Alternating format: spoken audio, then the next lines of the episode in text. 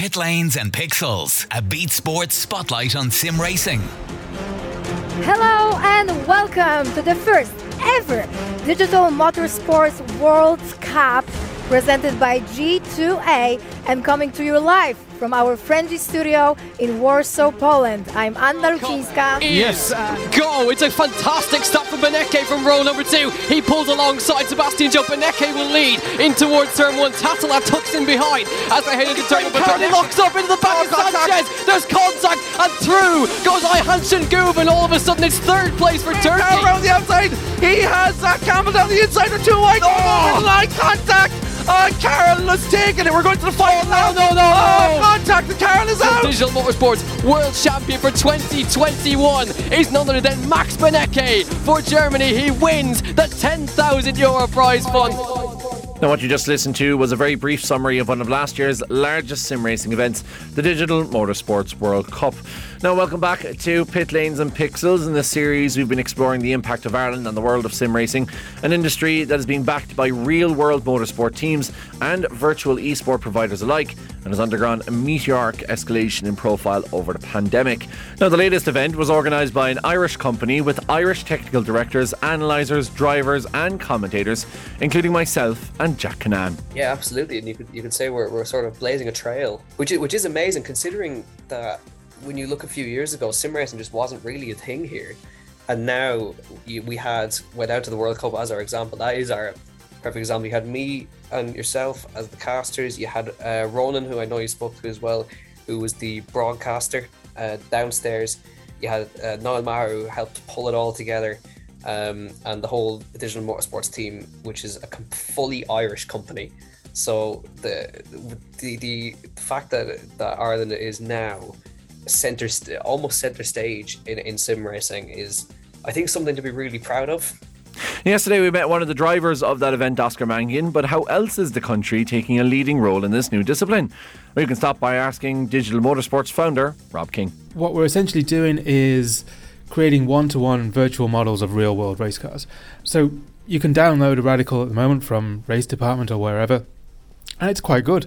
It's quite close uh, to the real thing. Um, but there are differences, and, and it's that last kind of 10 20% that we're trying to build and develop so that you're taking all the data that you can, giving it to the guys in race software. They work their magic on it. We work with Tommy then, who we, we get Tommy out in the real car, video the whole thing, get all the data and analytics, analytics that we can from um, you know AIM software and, and, and all that kind of stuff, put it all together and um, and come back and, and, and develop the sim model so that it's as realistic as it possibly can be.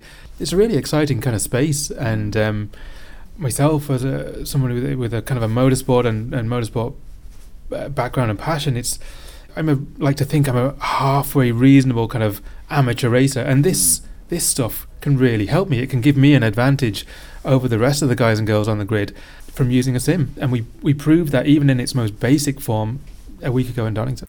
But the country is not just blazing a trail on track. This is Art McCarrick, and I'm uh, Motorsport Ireland's sporting executive. So, yeah, around about two and a half years ago, we became involved with uh, digital motorsport, and that has led to the creation of uh, a digital license, a Digital Motorsport Ireland uh, IDMC Championship, which you're well aware of. A whole set of rules to go with that, which is incorporated into our rule book. So, um, that, that's basically how the, the whole thing uh, came about. Uh, it's obviously um, something that other governing bodies uh, around Europe uh, are involved in as well. And um, there's a, a certain element of um, trying to, to get there to get there first because uh, there's a lot of collaboration between uh, FIA, ASNs, and um, we found that to be e- extremely helpful uh, with um, the, the backup I've got from Digital Motorsport. Yeah. However, DM's championships take place on a platform called iRacing, used by NASCAR and IndyCar to run their series, and very popular among real world drivers. But the FIA, the International Federation on Automotive Sport, are looking in another direction, as Art explains. Uh, a lot of where the FIA online digital motorsport was kind of pivoted towards was, was the Gran Turismo game.